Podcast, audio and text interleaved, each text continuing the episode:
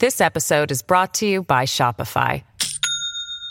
Do you have a point of sale system you can trust, or is it a real POS? You need Shopify for retail. From accepting payments to managing inventory, Shopify POS has everything you need to sell in person. Go to shopify.com slash system, all lowercase, to take your retail business to the next level today. That's shopify.com slash system.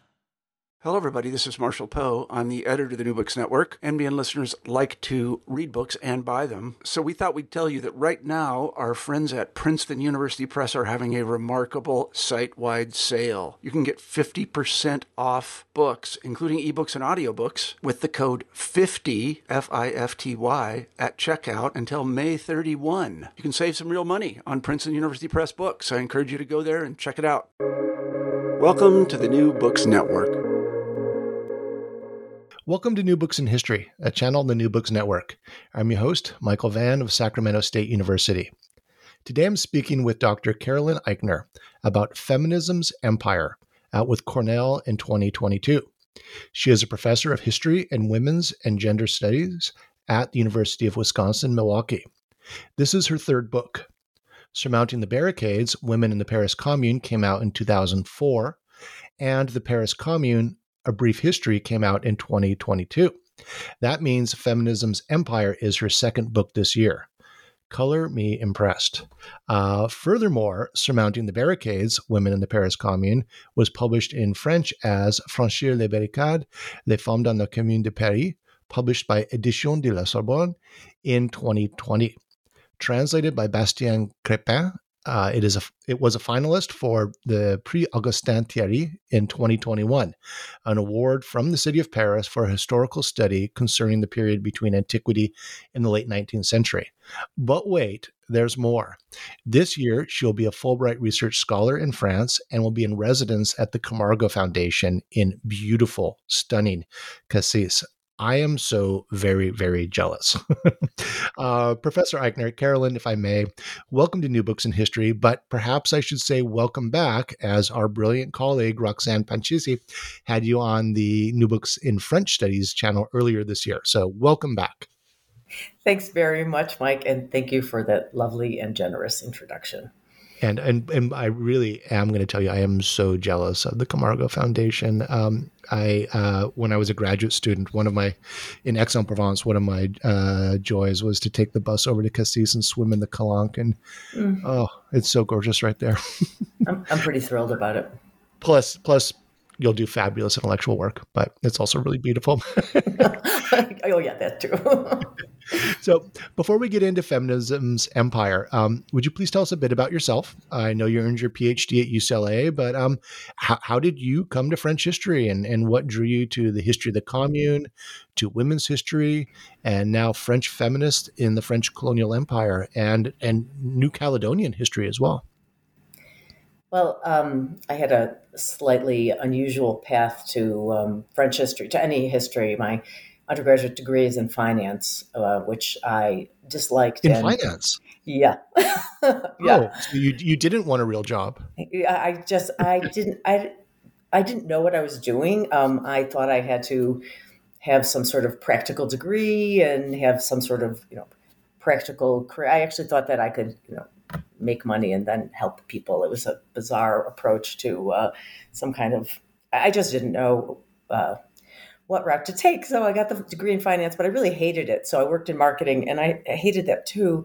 And um, and so my mother, who was wonderful and supportive, you know, saw I was miserable and said, "What would you do in a perfect world?" And I said, "Study history." And I really didn't even know what that meant, but I um, I went to uh, Northern Illinois University where I had gone for my undergrad, and um, you're you were a Husky.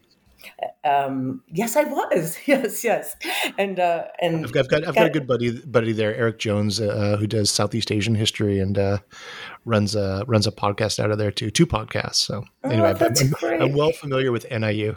It was a wonderful place for me. It was amazing, and um, I worked with uh, Bill Bike and uh, Harvey Smith and Mark. Um, uh, can't remember her name. That's terrible. Anyway, um, but uh, it, it, was a wonderful and supportive place, and I got my master's. And then they said you have to. They suggested that um, I go elsewhere for my PhD, you know, my um, bachelor's and master's, and so I I went to UCLA, and um, by then I had already at, at, NIU. I discovered the Paris Commune. I discovered um, French history. What I, I came to it with an interest in um, feminism. And that was, you know, I was raised a feminist and um, I had no connection to France, though. But as soon as I had a course on 19th century Europe and learned about French revolutions, I was drawn to the commune and thought, you know, there must have been some sort of women involved in this. And that was, that sort of launched me. And so then uh, UCLA, um, I you know, stuck with that for my dissertation um, my interest in feminist history. And, uh, and my book on the my first book, Surmounting the Barricades, is French feminisms in the Paris Commune. And so the, the, the idea of feminisms, the, the multiplicity of feminisms that existed in 19th century France, is something that is consistently uh, woven through my work. And uh, as I was doing the commune work and finishing the commune work, the, the, the, the first book the, on the commune, um, and I was thinking about race and um, and the fact that the empire was you know, a significant, increasingly significant thing, and so that's what then shifted me to think about imperialism and to think about the intersections of feminism and imperialism and feminism and anti-imperialism, and that's uh, and that's how I I landed there, and then I. Um, as I'll, you know, I'll talk about a, in, a little bit about how I selected these feminists. That, that that's how I ended up with New Caledonia. I, yeah, I fantastic. And, yeah, and um, I mean, there there's one figure that links that, but we'll we'll be talking about her. And one of the things I really appreciated about um, your book and and something you just alluded to is putting these um, important concepts in the plural. So mm-hmm. not French feminism, but feminisms. That there's a variety of approaches, and the same thing with socialism, and um, even the different forms of imperialism. So there's not one sort of uniform category there, and I thought that Absolutely. came out really, really well in the book. Thank you. Yeah. So, um, perhaps you give us a, a, quick sort of definition or, or sort of like a sense of how you conceive of women's history and maybe say a few words about how you use um, gender as an analytical tool. Well, I, I consider myself a, a, a historian of, of, women and gender, and um, I I don't uh, separate them out um, because I think it's you know they're fundamentally integrated, and um, and that the field has evolved, you know, historically. I, we don't really have time for me to give that that history here, but um, gender, I think, is a fundamental analytical tool for understanding everything, and uh, particularly power, which kind of equates with everything in many ways. Um, uh, looking at gender roles and gender relations, um, looking for gender. There's gender within you know larger, excuse me, institutions, structures there's gender in politics, language, education, religion, families, law. I mean, gender pervades, and um, and to understand history or uh, I think any other um, social science or humanities, one has to to use gender as an analytical tool. Mm-hmm, mm-hmm. And um, I'm going to do a little bit of self promotion and give it a, a, little shout out to um, uh, Karen Offen, who I did a podcast with um, just a few weeks ago, who uh, played an important role in, in developing French women's history as a field. Um, so you can go into the New Books archive and uh, and find the Karen Offen podcast. Um, and I, and I, you just told me she was one of your mentors too. Yes, yes, she was. Yes, and, and I listened to your uh, podcast, and it was wonderful. Yeah, yeah. Well, she she was wonderful. Um, so, um, would you quickly introduce the five women that you profile in the book? Um, many listeners will know Louise Michel and Hubertine Auclert, um, but maybe not as familiar with uh, Olympe uh, Audouard, excuse my pronunciation, uh, Leonie Rouzade, and Paule Mink. Um, how could you do a quick introduction and, and maybe tell us how you came to pick these five individuals before we start going through the arguments in the book? Sure, sure. I think to to make sense of it first, I think I'll I'll give you like kind of the thesis of the book, and um, and so that uh, is you know how sort of explains also how I picked the five individuals. So um, they I was looking for the first feminists in the latter 19th century to um, engage, not only engage with empire, to travel into empire, to you know, just fully engage um, in that way. And so, and that means physically or literarily, because with one Leonie Rouzade, as I'll explain, she um, wrote novel about uh, about imperialism, um, and and I was doing this because I wanted to see, you know, as I mentioned a little bit before, the the role of feminism in imperial and ideas of, of imperialism and anti-imperialism, the role of race in feminisms, and also as as it developed uh, questions of whiteness, which I wasn't thinking about when I really started this because this book took a while, um, and and questions of whiteness, and so um, these feminists were amongst the first of third Republican leftists to cr- critique empire, and and again, this is not something I knew I recognized coming into it, um, but you know, despite they had they were they adhered to very different feminisms, as I'll explain. So different and often conflicting feminisms, but the the key factor was that they were feminists, and this feminism led them to critique empire before most anyone else on the left. So not just feminism, but anyone on the left, left including socialists and anarchists.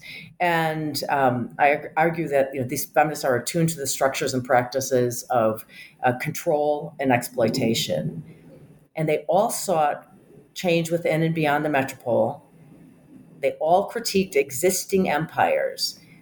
But, and this is really key, they did not critique all critique imperialism per se, and some you know, sought to transform ideas of imperialism for their own ends and develop feminist imperialisms.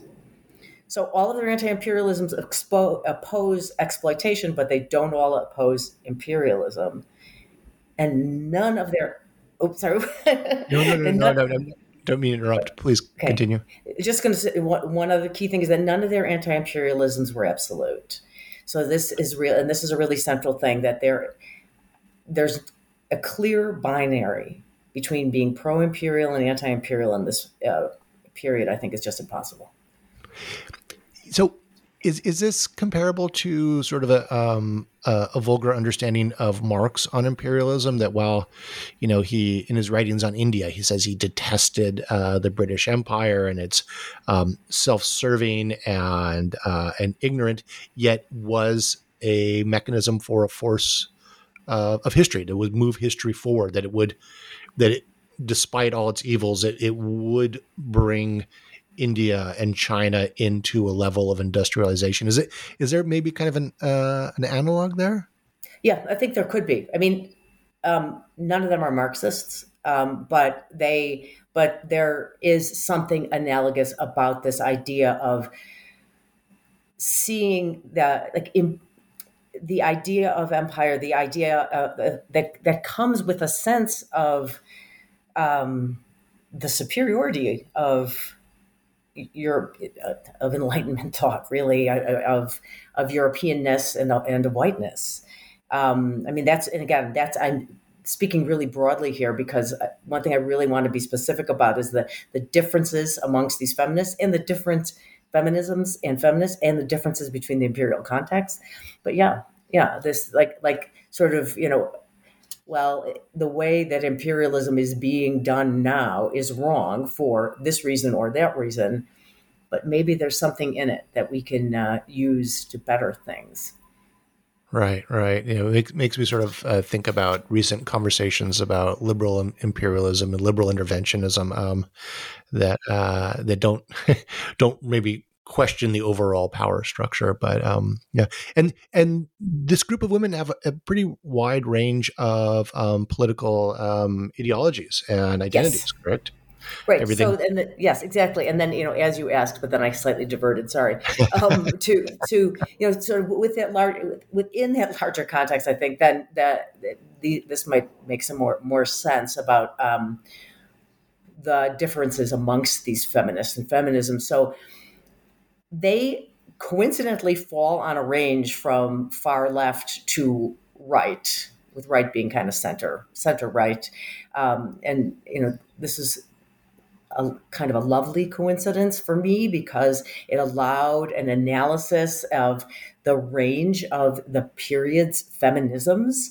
Um, and, and it was truly a coincidence. But so Louise Michel, who is undoubtedly the most widely known of these feminists, um, and uh, you know who is probably the most well-known person uh, who participated in the Paris Commune, and who I actually uh, wrote very little about in my book on women in the Paris Commune because historically she was the only woman who anyone paid any attention to in the commune as though she she embodied all of um, communard womanhood and, and and that basically erased the incredible variety and subtleties of um, communard feminisms and socialisms and anarchisms. So uh, there is a little bit of an irony that I now focus so much on her, but um, she was a revolutionary anarchist feminist, and she is this. She she was really appropriated by the French Communist Party in the, in the 20th century as this sort of image of, of she's, she's often called the Red Virgin, which I find uh, more than slightly offensive that she's you know reduced to this idea that she was married to the revolution um, but uh, Michel's a theorist, a linguist. She was an ethnographer, a novelist, a poet, an artist, an educator. Um, she was quite brilliant. Um, and she's also a self identified anti imperialist. And uh, she and Paula Mink, the woman I'll speak with next, speak, no, speak with, speak about next, were the two that were self-identified anti-imperialists, which is a, a really rare thing in this early Third Republic, especially and um, and her anti-imperialism came out of her experience in New Caledonia. She was sent to the French prison colony in New Caledonia uh, with 4,500 other communards um, as punishment after the commune. 25 women out of 4,500 uh, prisoners. And uh, and then late in her life, she also went to Algeria, which was she had met the Algerian Kabyle who had risen up against the French at the same time as the commune and were also sent to the prison colony in New Caledonia. And she promised she would travel to Algeria to help their uh, anti imperial cause. She did that uh, at the very end of her life. The trip basically killed her. So when she was 70 in her 70s. And then Paula Mink, who's a so, moving from uh, left to a little tiny bit less left, um, uh, Paula Mink, who's a revolutionary socialist feminist, um, so again, she's, she's not Repu- she's not a Republican. She is a revolutionary, and um, she's also a communard. Uh, she and after uh, in the decades after the commune, she and Michel often traveled uh, and spoke together, um, trying to agitate uh, a, another commune, basically another revolution. And so Mink was a well-known and dramatic orator, a journalist, um, and uh, also a self-identified anti-imperialist, and she traveled to Algeria in 1884 to an anti-imperialist, anti-capitalist, anti-religion um, propaganda tour. And then Leonie Rouzade and Hubertine Auclert are both Republican socialist feminists. So they support the idea, they, they see the Republic as an ideal form, but they believe that France has never come close to attaining that ideal form maybe it came close in the revolution, but um, they sought the true republic, a social republic, and their, their politics are similar. So Leonie Rouzade is the one of these five feminists who did not physically travel into empire, but she was a novelist and she uh, literarily traveled into empire and used the imperial form um, to critique patriarchy and also to critique existing empires. And I look specifically at her book Le Monde Renversé, which was kind of a science fictiony futurist um, piece. And then Hubertine Auclert, who's also, I think, fairly well known as the head of the women's suffrage movement in France in the late 19th century. Um, so she was also she was a journalist um, and uh, a suffragist, and she had a newspaper, La Citoyenne, which the main goal was advancing women's uh, legal civic rights. And um, she was she and her journalists, who included both male and female fem- feminists, were interested in empire and uh, goings on well beyond France, and that really escalated when she moved to Algeria um, with her uh, husband, um, and uh, and then became very very interested in questions of gender and empire. And then finally, Olympe Audouard, who is a, was a liberal monarchist feminist, and she was a well, really well-known journalist, editor, and travel writer. Her travel writing, her books went into. She's the only travel writer amongst these. You know, they all travel, but she's the only one who's a travel writer. Um, her books went into multiple editions, and uh, there were reviews in uh, English uh, journals, um, novelist order. Uh, she's critical of the French French imperialism, but again, not imperialism per se. She thought that France was not worthy of being able to imperialize. She really thought, I mean, she was very Catholic and really she adhered to all social all hierarchies except gender. And she traveled to Turkey, Egypt, the American West, Jerusalem, Algeria, Russia. Um, and uh, it was you know, very clearly the most conservative of them. Yeah, what, what uh, for the the non specialist in 19th century France? What what what what is a liberal monarchist? Is this an Orleanist? Is this sort of spirit of 1830 or? Yes, yes, that's ex- she's exactly an, an Orleanist. She she thought that um, the Republic was just that France was incapable of being her vision of republicanism. She thought that it, was kind of a the, the the later Catholic idea of what what a republic is, which was very very conservative. But she thought that France. I mean, she was particularly you know she she abhorred the Paris Commune, and she you know I guess you could say she held it against France.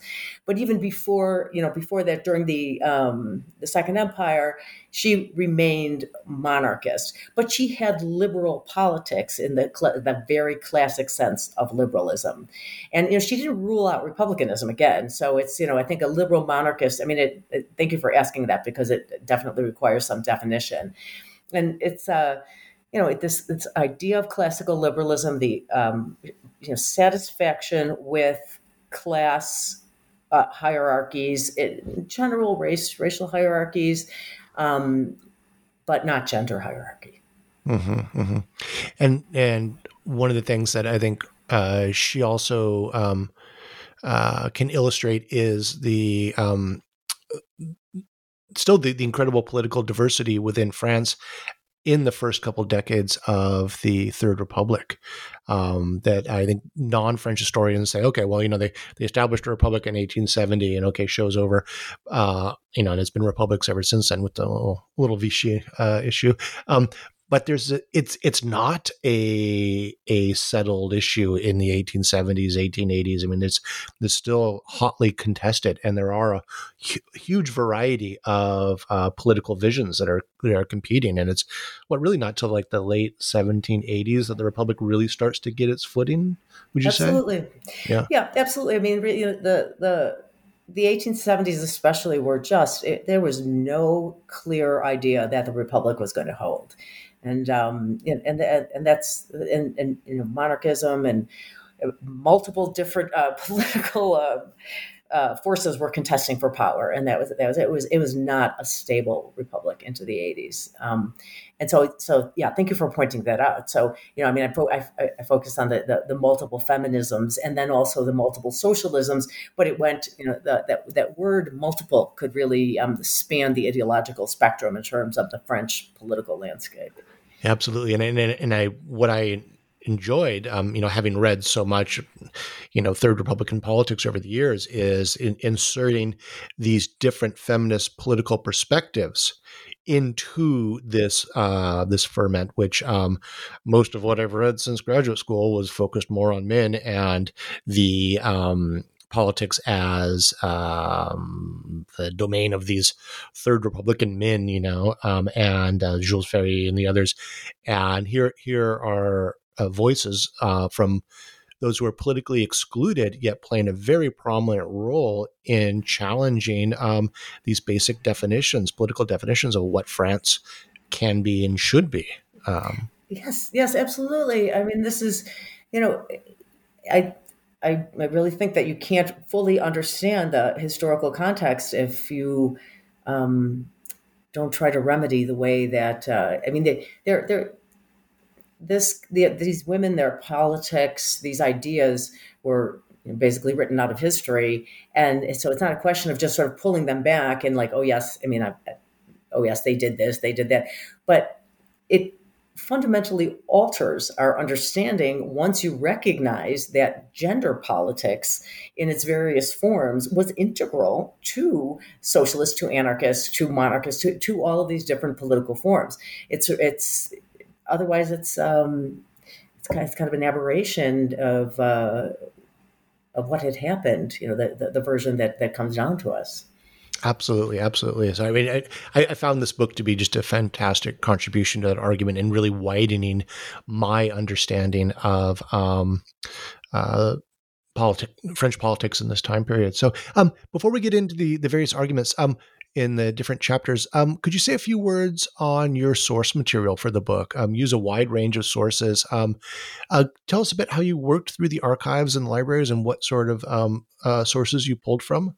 Sure. Um, I, uh, I worked on this book for a long time. I mean, I you know you mentioned I had another book come out this year, and I, I it, it I, worked on it on and off, and then. Uh, and while that's not always the best idea, um, it did allow me to um, get to a lot of archives and to to really get to, to a lot of sources. And um, you know, I did a, the majority probably of the of the work was at the Bibliothèque historique de la ville de Paris, the the city the his, um, historical library of the city of Paris, the BHVP, where Hubertine Auclert's papers are, and just there there's there are many many of the journals that I, I uh, the newspapers that I used um, are there. There's also the Bibliothèque Marguerite Durand, which is the uh, feminist library in Paris, which is an extraordinary, incredibly invaluable collections. But Louise Michel's papers are at the International Institute of Social History in Amsterdam. They're now digitized.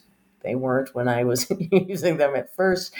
Um, and then some of the, you know, the, the you know, classic, I was at you know, the, the Bibliothèque Nationale, the National Library, the National Archives, the national, the the overseas archives in Aix-en-Provence had pretty substantial uh, material for uh, Algeria and for New, uh, New Caledonia. And then um, I was in New Caledonia and did research in the archives and some libraries there um, also. Um, and uh, so there's you know pretty substantial, and then, and then in the you know and uh, there was also, there's also quite a few um, digitized, especially. Uh, newspapers from the period in, in, in recent years, which has been you know very helpful. And and then um, for the specific feminists, uh, Louise Michel uh, and uh, Olympe published a lot. Hubertine Auclert's uh, newspaper, La Citoyenne, was an extraordinary source. And then the police archives. I did a, a lot of work in the police archives because these women were seen as very dangerous characters. Police spies followed them, especially, especially Michel and Mink um, throughout their lives and uh, that provides an extraordinary source. I mean, one has to look at that with the recognition of uh, the the judgment and perspective of the people making the observations, the police spies that literally waited outside of their doors, and um, but then attended their talks and you know took notes on them, sometimes very detailed notes, but always with a you know there's a commentary on what they looked like and you know and it was always you know, denigrating and sexist and you know th- saying things like you know her forehead was large and she had bad hygiene.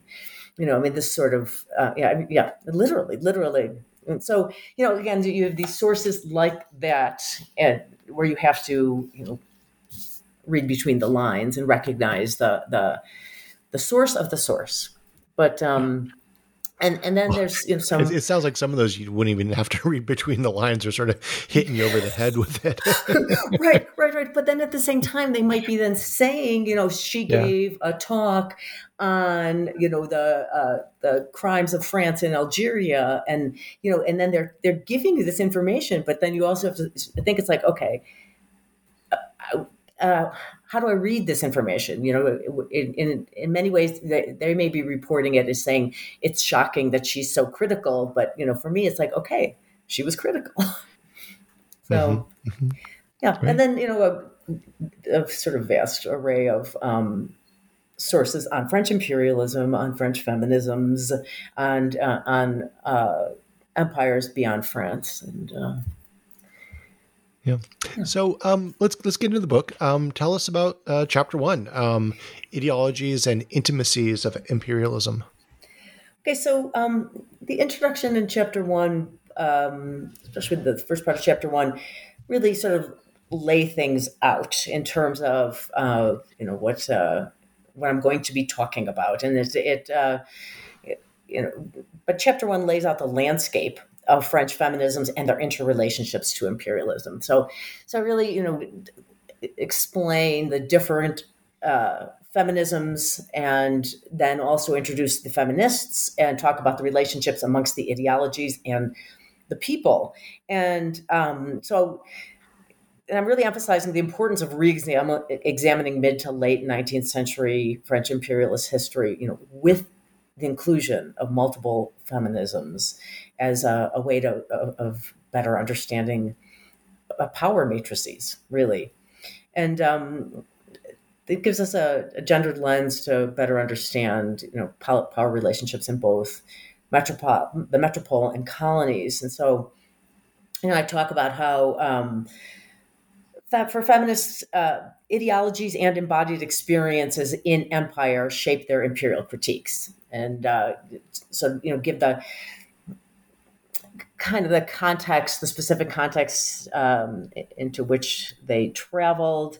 Um, feminists, French feminists, they're in the met- in the metropole, they're marginalized already by their politics and by their gender. And then as they travel into empire, they're privileged as elite white women in colonial spaces, but they're also othered. And so they have these particular perspectives and what these women did was in, in different ways that they used this other perspective to try to redefine Frenchness. They tried to develop a different for each of them, a, a kind of Frenchness that was um, it, had a greater gender equity and in some cases greater racial uh, equity, depending on, on the, the, feminist. And um, you know, and I talk about the the idea of, of intimacy. You know, the titles, you know, this chapter's ideologies and intimacies of imperialism. And I think about intimacy not just as, you know, sexual, but physical and emotional proximity, right? So the quotidian interactions uh, and physical violence, regimes of control. I mean, the intimacy that, that is something that I think is um, an important way of understanding the imperial context, the colonial context, experience of, of people under uh, colonialism and these feminists are observing this and critiquing it and influenced it. And it's, it's so it's this, you know, this sort of co-constitution. It's influencing them, and they are trying to influence their context as well as France. Um, but they're also experiencing the intimacy of being in empire, and sometimes it is very uncomfortable for them. And that's when we especially can kind of see this, like you know, window into their ideas of propriety or um, uh, elite deference. Um, uh, and this chapter then also looks at the way so this, the, when these women are, are, are in these imperial contexts they're looking at different kinds of institutions and structures as ways of comparing it to france as a way to try to change france and so this chapter talks specifically about the way that they looked at women's social and sexual standings and and for this it, specifically when uh, this is Audouard, the most conservative, and then Mink, the revolutionary um, socialist, France came out better in these contexts. Whereas when we get talking about chapter two, where um, I'm talking about different kind of categories that they they analyze, France comes up short. But Audouard goes to the American West. She um, has an absurdly idealized uh, idea of, of of white America, which is in which you know men and women are equal. There is no, it's safe for women to be anywhere. There's no basically no sexual violence, um, and that um, you know, whiteness will triumph over uh, Indians, and she really denigrates Indians. So it's a really and brutal, racist was, kind of thing. And was she the one who had this rather uh, um, startling view of American slavery? That um, yes. the very nostalgic, and that uh, there, there was an order. Yes, yes, yes, yeah, yes, yes, and, yeah, and that's yeah. you know that's that in, in the in the next chapter. I don't want to like it's sort of weird to right. stick, but but but absolutely, this is this was her over reliance on law. And, the, and I talk about law and the, and the, focus on law and the way that they saw that if you could change law, then this is for the, the, the because she's you know, a liberal um, monarchist and she really, really puts a lot of weight on law. She sees miscegenation law in the United States because before she traveled, she ex- would study law codes of place. And she sees miscegenation law. So she says, okay, so white men can't touch black women, including enslaved women. And so when she's comparing married white French women who are living under the Napoleonic Code, which is you know a law code that uh, married women had the, the, same rights as a child, a minor child, and had no bodily uh, autonomy. Um, it is an intensely patriarchal and misogynist legal code in France, for specifically for married women. She's saying that enslaved black women have more bodily autonomy and freedom because after they work in the uh, fields they can go, as she said, back to their hut, and no one can touch them. Right. So it's it is shocking. It is shocking, yeah, and, yeah. and, but it is really she she relies on the law and yeah. her this idealized sense of of whiteness. She especially especially for Yankees, but even for Southern whites. Right. Right. Yeah. Um, so that's. Oh, go ahead. Sorry. Yeah. Yeah. No, I was just going to say that I um uh just want listeners to know that the, you know the, the book's divided into six chapters, and um, the the five women we talked about uh, play various roles at different points in the chapters. Um, so they uh, they sort of come in and out uh, uh according to your uh, your analysis. Um, so what um, what do you argue in chapter two? We've already alluded to some of this. Uh, this is the chapter "Sex, Love, and the Law: Transforming Frenchness." Okay, thanks. It- so this looks at feminists who focus on on law as a way of trying to reconceptualize Frenchness. So as they're reading about or experiencing living it in imperial context, they are comparing it to the French legal system. And as I you know, briefly explained, the Napoleonic Code, this which looms large. So for for feminists in France, this tends to be a big focus, the, the, the law code, but then they compare it in other contexts. Importantly, there's a greater focus on the law the more moderate the class politics of the woman. So um, Louise Michel, not interested. She's just not interested. She is a revolutionary. She thinks, you know, we just need to get rid of all of it. And in general, Paule Mink also is a revolutionary socialist feminist, but her um, story with law is a bit more complex. And then at, at the, on the farthest right, you know, Audouard she really sees the law as, as maintaining white authority and um, protecting white civilization. And you can really see this when she's in the American West. Um, so the different, you know, feminists have, you know, different politics, different goals, but the, they're, what this chapter talks about is the way that their interests intersect in law and the judicial regulation of intimacies you know, as well as relationship between the state and traditional practices and women's lives. So again, so so Michel is really not part of this chapter because this was not her concern. But I really saw this focus on these specifically these three sites: marriage, women's legal status, and polygamy. And um, this is you know about patriarchal law and power relations and they're comparing it with the napoleonic code. So ge- marriage is you know obvious right? It's like it's gendered social sexual economic and legal construct so it makes sense that feminists are interested in it.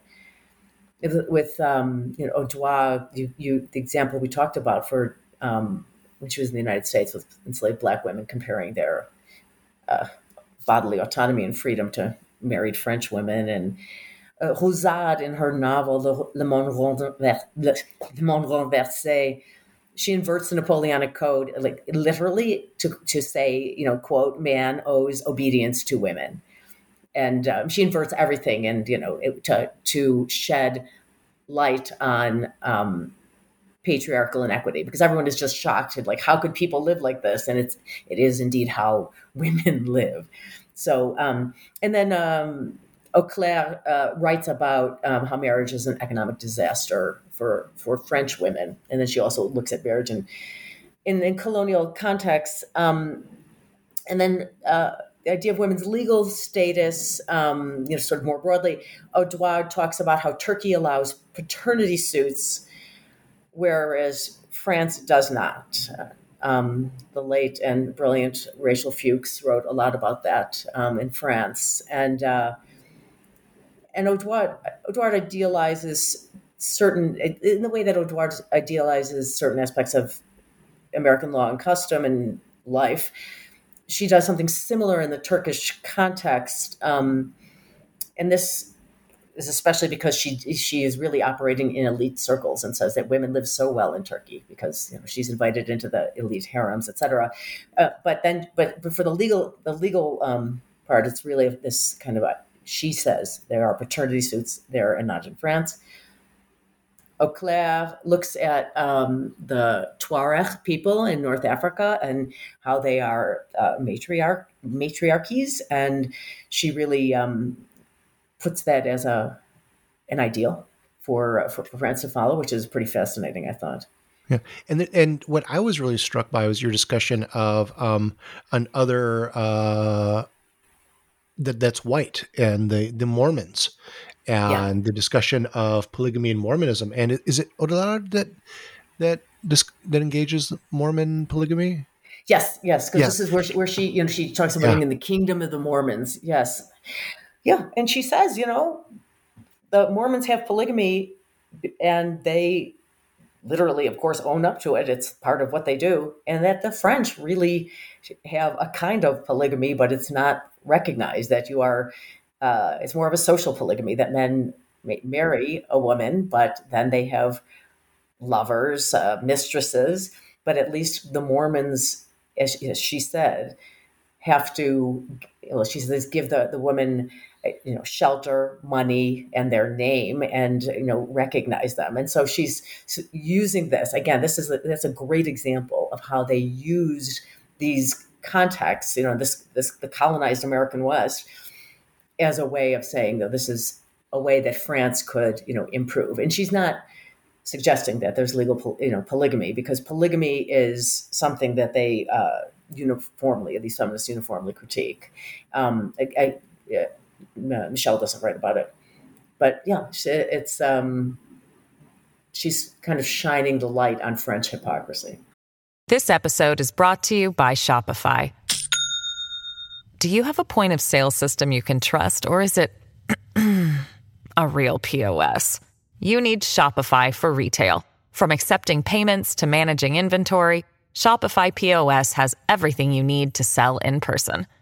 Go to shopify.com slash system, all lowercase to take your retail business to the next level today. That's shopify.com slash system.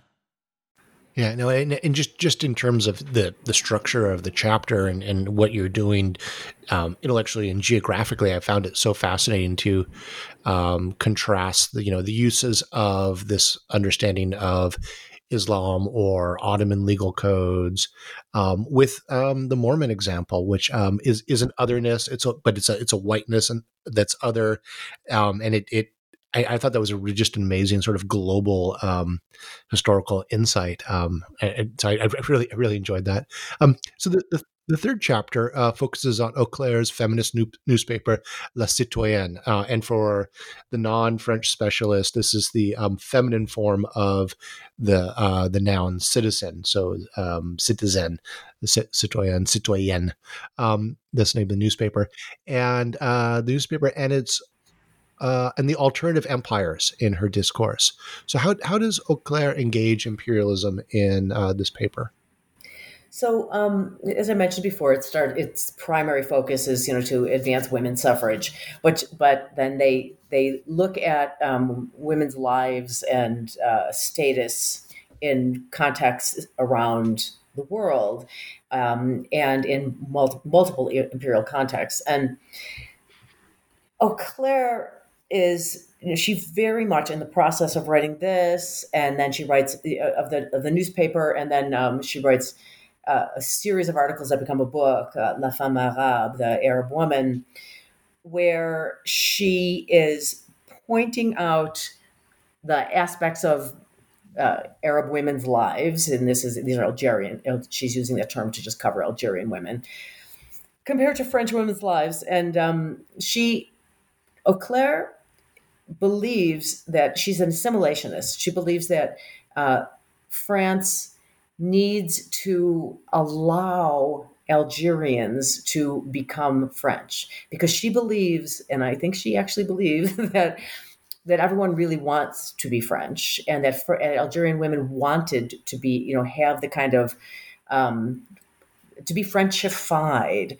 Uh, she even she lived there. She did all this kind of investigations. So she never learned Arabic or any other uh, language of, of the region, but she you know examined their lives said okay certain things are better like there's they allow divorce and um Auclert also wrote about the importance of uh, women maintaining their names. She was opposed to the patronym, and in um, the Algerian uh, culture, she was looking at women maintain their names at marriage, and she saw that as a really significant thing. And so she, you know, kind of looked at the pros and cons, and um, and she just took these imperial con- you know imperial concepts really of you know kind of racialization and ethnographic categorization and um, even sexualization and applied it in these contexts you know to to examine and critique their world and said look we can you know France has to do better. If women if French women have the vote if French women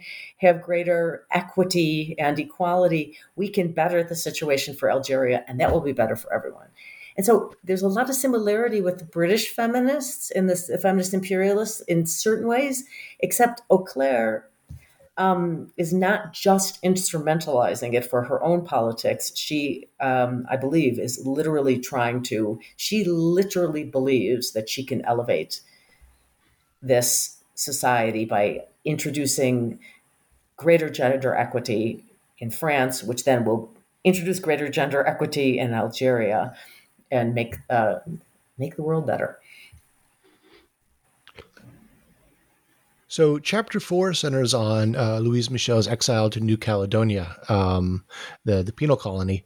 Um, she's sent there for her role in the Paris Commune, um, and and actually, chapter five focuses on that as well. So, so tell us about um, Michel's time in New Caledonia. Okay, so um, the chapters are divided up. Uh, the the chapter four looks at the politics of uh, in everyday colonial encounters and the New Caledonian context. And then um, chapter five looks at the the methods of turning revolutionary ideals into universal practice praxis. So um, for chapter four, so Michel is, you know, as I, as I mentioned, sent to New Caledonia with 4,500 other communards, and she um, is, you know, while of course not being happy to be being exiled, is actually quite interested and excited in this experience. Um, in many ways, she's an eternal optimist. In many ways, she isn't. But so she is sent to the this prison colony, and she one of the things that that she experienced and writes about is the gendered nature of the the prison colony, and you know the the how it, intense masculized, masculinized space um, that it is. Um, and um, you know, which is of course not surprising, right? But but uh, you know, she she critiques this, and you know, and uh, as a way of you know really critiquing this the larger you know patriarchal element in uh, France and in political authority and in, in imperialism. And she also um, she was very uh, she's interested in, in, the Kanak people and the Kanak people, the indigenous people in New Caledonia are um, the the French have you know categorized them as Melanesian, and this is sort of uh, constructed category of Polynesians and Melanesians in the in the uh, Pacific, with Polynesians being whiter and Melanesians being blacker, and um, that's where this categorization comes from. And so then, you know, with uh, sub-Saharan Africans, Melanesians are considered by the French as their lowest colonial subjects because of the you know, racist structure. And uh, the French think that the, the Kanak have no culture and um, really denigrate them. And uh, Michel disagrees. Um, she becomes interested in the Kanak. She uh, forms relationships with Kanak men, and um, in particular, uh, Daoumi, a man named Daoumi, becomes her kind of informant. His English is sorry, his French, um, his English, his French is, is, is okay. He's pretty good, and and together they translate and transcribe the indigenous some indigenous Kanak oral tales. Kanak culture is an oral culture, and Michel, I mean, she first of all, she recognizes that the Kanak have a culture. She values the Kanak culture. She values the Kanak as a people. She values their tradition and their spirituality and all of these things that the French are. They're invisible to the French because they choose for them to be invisible to the French. I mean, sorry, the French choose not to to see or recognize this, and um, and and for Michel, she wants to represent the Kanak to the French as a people with a culture and and yet at the same time, she does term the Kanak Stone Age and childlike and uses these kinds of terms. Um, and, and when she does translate and transcribe the tales, she cleans them up. Yeah, she she takes out the uh, some of the more risque tales, right? Sort of bowdlerizes the uh, yeah. the anything uh, about bodies and yeah. um, and also uh, elements of misogyny in the in the culture. Mm-hmm. mm-hmm. Um, so she's she's both representing the Kanak to excuse me to in, in, hopes that the Kanak and the uh, sorry that the French and the rest of the world will see them more for what they truly are like. But she's also advancing her own politics at the same time and. The tales she publishes them in two different. I mean, first, they're published serially in a a um, deportee owned French language newspaper in New Caledonia, of which there were several. And then in an edition in 1875, um, when she's in New Caledonia, it's published in France. And then she redoes them in 1885 after she's returned to France after the general amnesty for communards. And that second version is um, even more cleaned up. And, and the comparisons, I, I speak a lot about the comparisons between the two as a you know a way of, of of seeing you know what she was looking for, what she was trying to do with these tales, and and part of all of this project too, she's she's when she's writing, she's uh, theorizing the logic of French civilizational rankings, and she's critiquing the extinction narrative in which the French, you know, say, well, the French and most other imperialized say that these, you know, this group of people that we are imperializing is is they're they're going to become extinct anyway. So you know we are free to take their land, land and um, you know physically. Um, which, which is which is central to settler colonialism. Yeah, exactly. Yeah, I think you you cited a Native American scholar who uh, that's argues right, that's right. foundational to the settler colonial project. Exactly, exactly. And um, so she's you know contesting this, and and she argues that the Kanak are in some ways more civilized than the French, and the French are in some ways more civilized than, the Kanak. And this is really the, this very, very clear example to me that a, a clear anti imperialist versus pro imperialist position just is impossible in this context because Michel is more Michel is less racist and less um, invested in hierarchies of uh, of race, of, of, ethnicity, of education, of, of, of culture than um, most anyone I've ever encountered. You know, reading in this period, and and yet she's of her time, right? You cannot escape your time, and I think that this is uh, a really interesting and important thing that we cannot say, oh, she's not really anti-imperialist by our standards. Well, no, she's not. But um, it's like how do you define that? And that there just is no clear binary. Is it? Does she shade into sort of noble savage discourse? Um, sort of.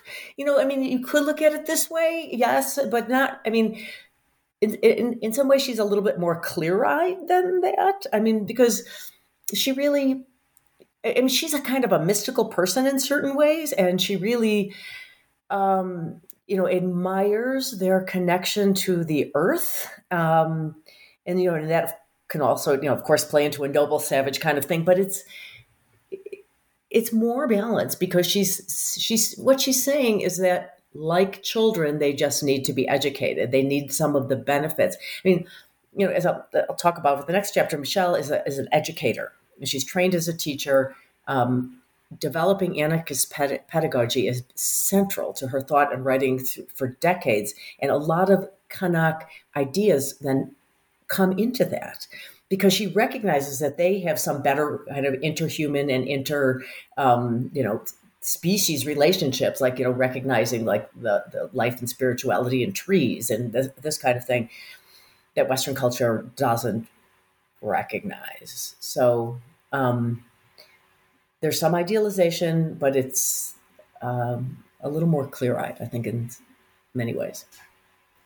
Well, let's get into the um, chapter five then, uh, which is universal language, universal education, universal revolution, and here you really get into uh, some of the things that uh, Louise Michel is doing in terms of um, uh, analyzing language and, and promoting a, a unifying language and, and also her educational and, and revolutionary uh, work in, in New Caledonia. So she is as part of her so she has this universal ideal and it, it's not french universalism it is an anarchist universalism that um, she is looking to break down barriers between peoples. And one that she thinks is really significant is language. And so she's interested in universal language. And she's not the only person inter- interested in universal language in this period. This is the period where Esperanto develops as a, uni- as a universal language.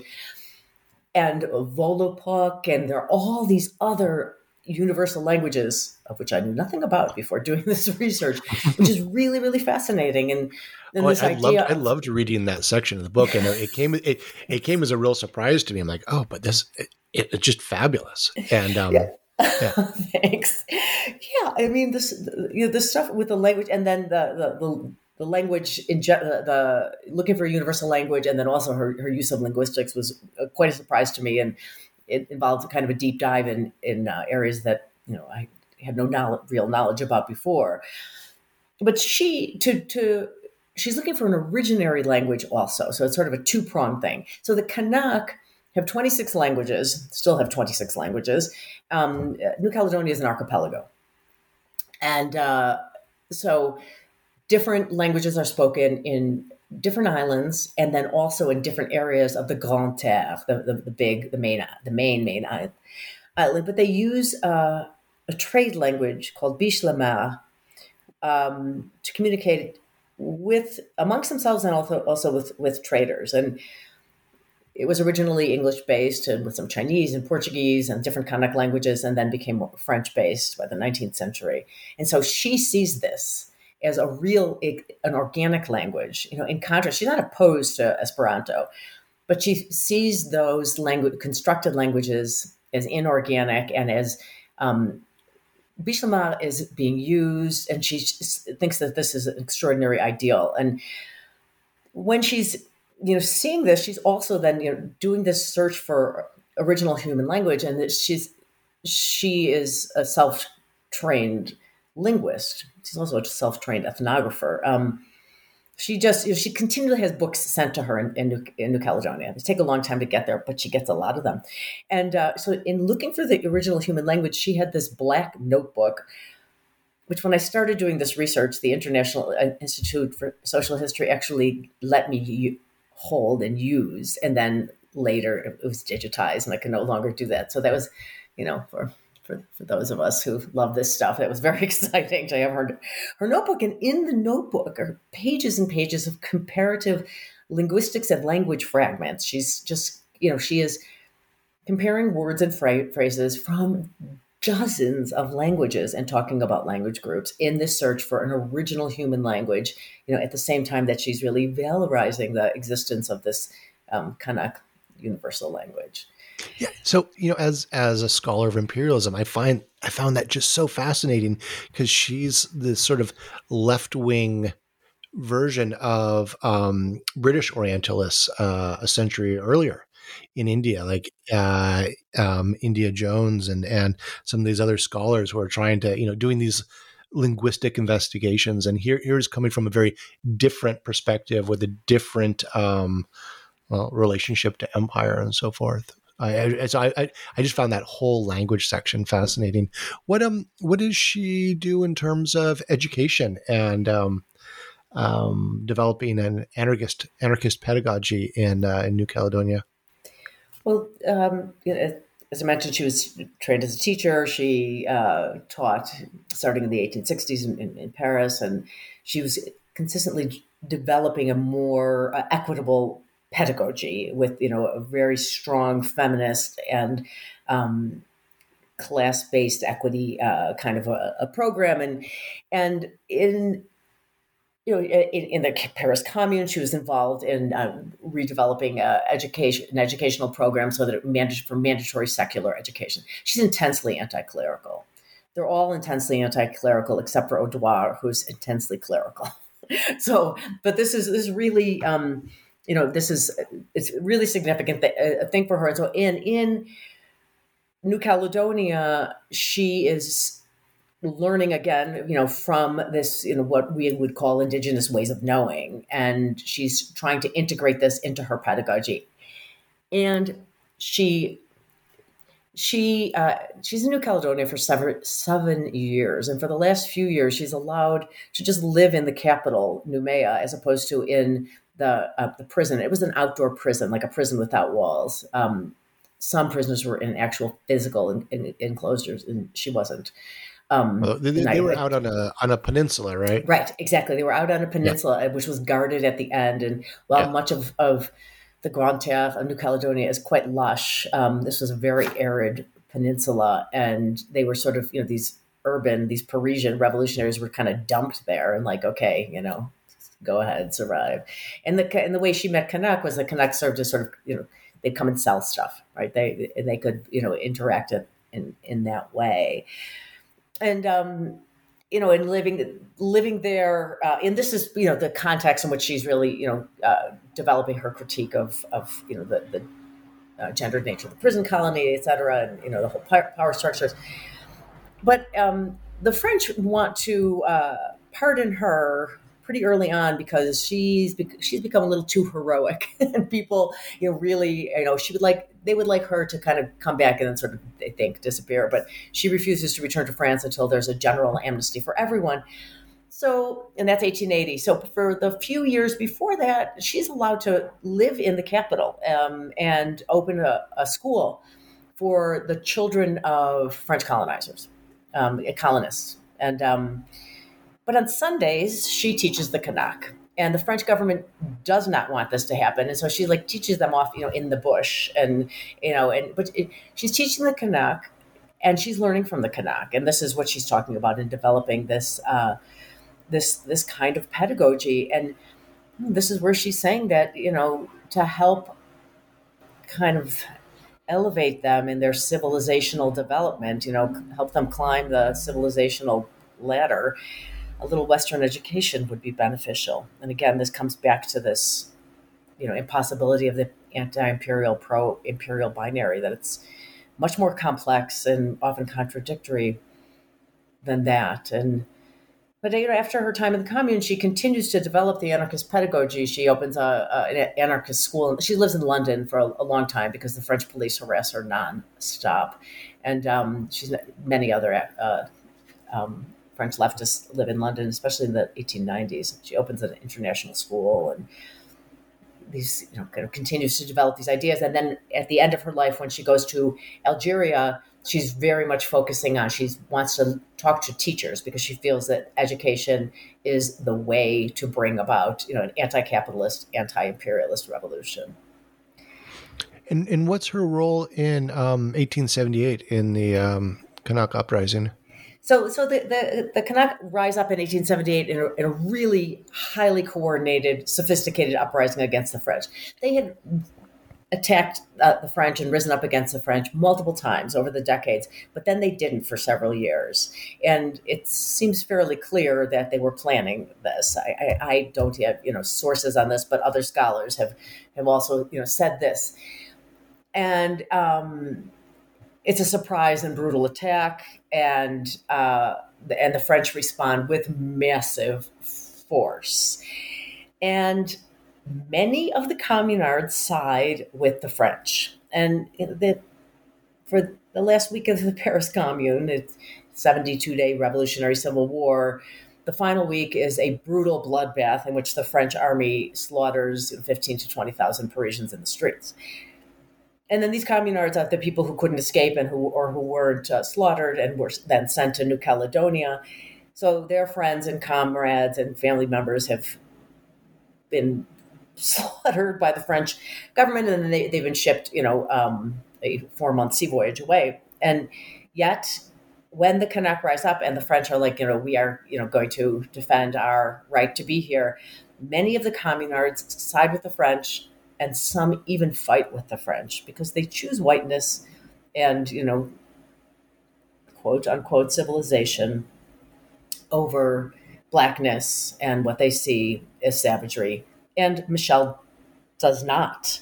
She some of the other communards are sort of a little soft on it at the beginning, especially well, you know, I mean it's understanding that they're rising up. But Michel is the only one who consistently supports the Kanak against the French. Um, there's a anonymous uh, publication at, like more than a decade later that you know says that really basically says Michel was right, but then it's it's a it's anonymous and it's also a sort of an odd thing that really misinterprets her role and things. But but aside from that sort of anonymous person, there really is there are some communards later who are say you know say well imperialism is bad and um, that's by the mid mid 1880s and into the 1890s anti-imperialism is a significant force and you know in, in the third republic but not in the 18 not in 1878 in in New Caledonia. And um, she, you know, in her time in New Caledonia, she you know encounters these Algerian Kabyle who are also exiled there after their 1871 uprising. Many of whom also side with the French against the Kanak. You know, it's uh, and, yeah, and, many of these. I found, Kabyle, I found that really fascinating. Yes, yes, and many of them are elites, and you know perhaps there's something in in that kind of alliance. You know, and then ultimately, um, you know, as I mentioned, she she's able to travel to Algeria in in uh, 1904. She really just, I mean, she's she and Manx travel and speak, travel and speak all you know around France and and then in England and Belgium and and then she you know, ultimately makes this makes it to Algeria because she very much believes that her embodied presence there will make a difference in being able to bring about an anti-imperial, anti-capitalist, anti-religious um, uprising. Hmm. What, what year did she die? In 1904. 1904. Yeah. So no, 19. Sorry, January of 1905. Oh five, the, yeah. The Algerian just after yeah. the Algeria trip. Yeah, exactly. Yeah, yeah. Like yeah. With, she yeah. she dies in Marseille. She comes back and she she she's already quite ill, and it's just I mean, it was, uh, they just kept going from city to city. She traveled with a, a young anarchist, um, Ernest Girault, and it was a, a really, really packed schedule. And um, she was not young. Yeah. Yeah. So the, the, last full chapter in the book is uh, entitled "Familiar Stranger: The Figure of the Jew," in in um, scare, scare quotes. Um, how did the image of um, the Jew as other uh, factor into this history of feminism and empire? So the so Jews were both in France and in empire, right? And so there's this um, there are were the familiar stranger, right? They go into I mean, Jews are all over, and um, so there's a familiarity and a preconceived idea already amongst these women amongst French people about Jews and what Jews were like um, at home, and then abroad it's a, an orientalized version, and the orientalized version of the Jew is also present in the, the French uh, metropole. And, and so this was not something I was looking for in doing this research. It was just, you know, as I was doing this research, I kept seeing the way that the figure of the Jew appeared in all sorts of different places in um, the politics and the arguments, especially of Audouard and then of Auclert in different ways, and then ultimately in Michel. So they all wrote about Jews in imperial context and in French, all three. So Audouard, Auclert, Michel. Um, and what I saw was the further right their class politics, the, the more they adhered to the status quo, the less tolerance they had of others. So Audouard is intensely anti Semitic. Um, Auclert instrumentalizes anti Semitism to advance her politics. And um, Michel is believes that uh, capitalism is the problem and it deforms anyone, whether you're a Christian or a Jew, and she's anti-religion, anti-capitalist, and anti anti-Semitism. So, um, and they all use this idea of Jewish difference to foster their own agenda. And this is a something that Lisa Silverman has um, written about in the in the context of Central Europe. But I found it really useful. The idea that you know Jewish difference is something that's socially constructed and historically specific. It's like how the Jew is constructed as not the the proper Christian ma- masculinity or not the proper uh, uh, Christian femininity, and you know it's it's this this other. So Audouard had a very racialized and gendered version of the figure of the Jew, and anti-Semitism like interwove her liberalism and her elite class politics. Um, a lot of her anti-Semitism is Catholic based, um, blaming Jews for rejecting Christ. She speaks about Jews and uh, writes about uh, Jews in Constantinople, Jews in Jerusalem, Jews in Russia. Um, she d- describes them as dirty, dishonest. Um, Jewish men as feminized, Jewish women as highly sexualized. Uh, she argues that despite often looking poor, uh, that all Jews have basically caves, the quote is caves filled with gold, that they hide their wealth and that, that all Jews have this wealth. They hide their wealth because they're so cheap that they, you know, don't even uh, spend it on themselves. And um, and this is something. I mean, this just interweaves so many of her arguments, and uh, in this you know, in imperial context again, in you describing the, the filthiness of of you know impoverished people, but attributing it to being Jews. And Auclert um, she kind of is willing to uh, accept most any ally to advance women's suffrage. And she uses the figure of the Jew as a, a she instrumentalizes anti Semitism for her own um, political purposes to uh, advance her re- Republican politics. And um, she p- basically panders to anti Republican anti Semitism, even though she's a, a, a, such a strong Republican. And one of the ways she does this is uh, she publishes in Edouard Drumont's La Libre Parole, this intensely anti Semitic newspaper. Um, and she's willing to write about the about Jews as foreign, um, as interlopers. She she takes advantage of she kind of piggybacks on xenophobia. She talks about um, how, and she does this as a way of of, of critiquing French gender hierarchies um, and the Napoleonic Code. You know, for example, she says that a German man, a German Jewish man, could you know come to France and become a citizen and then you know vote, and uh, a French woman, and she's like, and she says, we daughters of Joan of Arc, you know, can never can never vote, can never you know be a, uh, have this kind of citizenship, and so she you know there's a soft kind of anti-Semitism and then sometimes more overt. And then finally, Michel is not an anti Semite. Um, she's a, a, a. Um, she, though that's, it, it's, I, don't think I have time to go into that, but it's a really interesting, complex thing where many of her uh, critics said she wasn't, but um, because of her alliance with uh, um, with some not some some uh, anti-glyphosate. Anyway, so she she argues that capitalism created the idea of the Jew and that it disfigures that capitalism disfigures everyone. And she wrote a novel called uh, Le Claque in which it almost seems anti-Semitic because she is really using these tropes of the rich and insensitive and exploitative Jew. But then there's the then the revolution comes and it's led by this Jewish man's son and daughter who read Kropotkin and who bring these ideas of anarchism and and then in the new world the their father the capitalist the Jew realizes that in his youth he was a poet he had sensitivity he cared and capitalism had deformed him and in the new world. And then the son dies and the daughter really brings the revolution. She leads the revolution and the father you know stops being a exploitative capitalist and comes back to his true self. And so that you know it's not about it's not as though jews are essentially greedy and exploitative it's that capitalism creates them that way which at the same time is saying that Jews at that time were, you know, capitalist Jews were exploitative.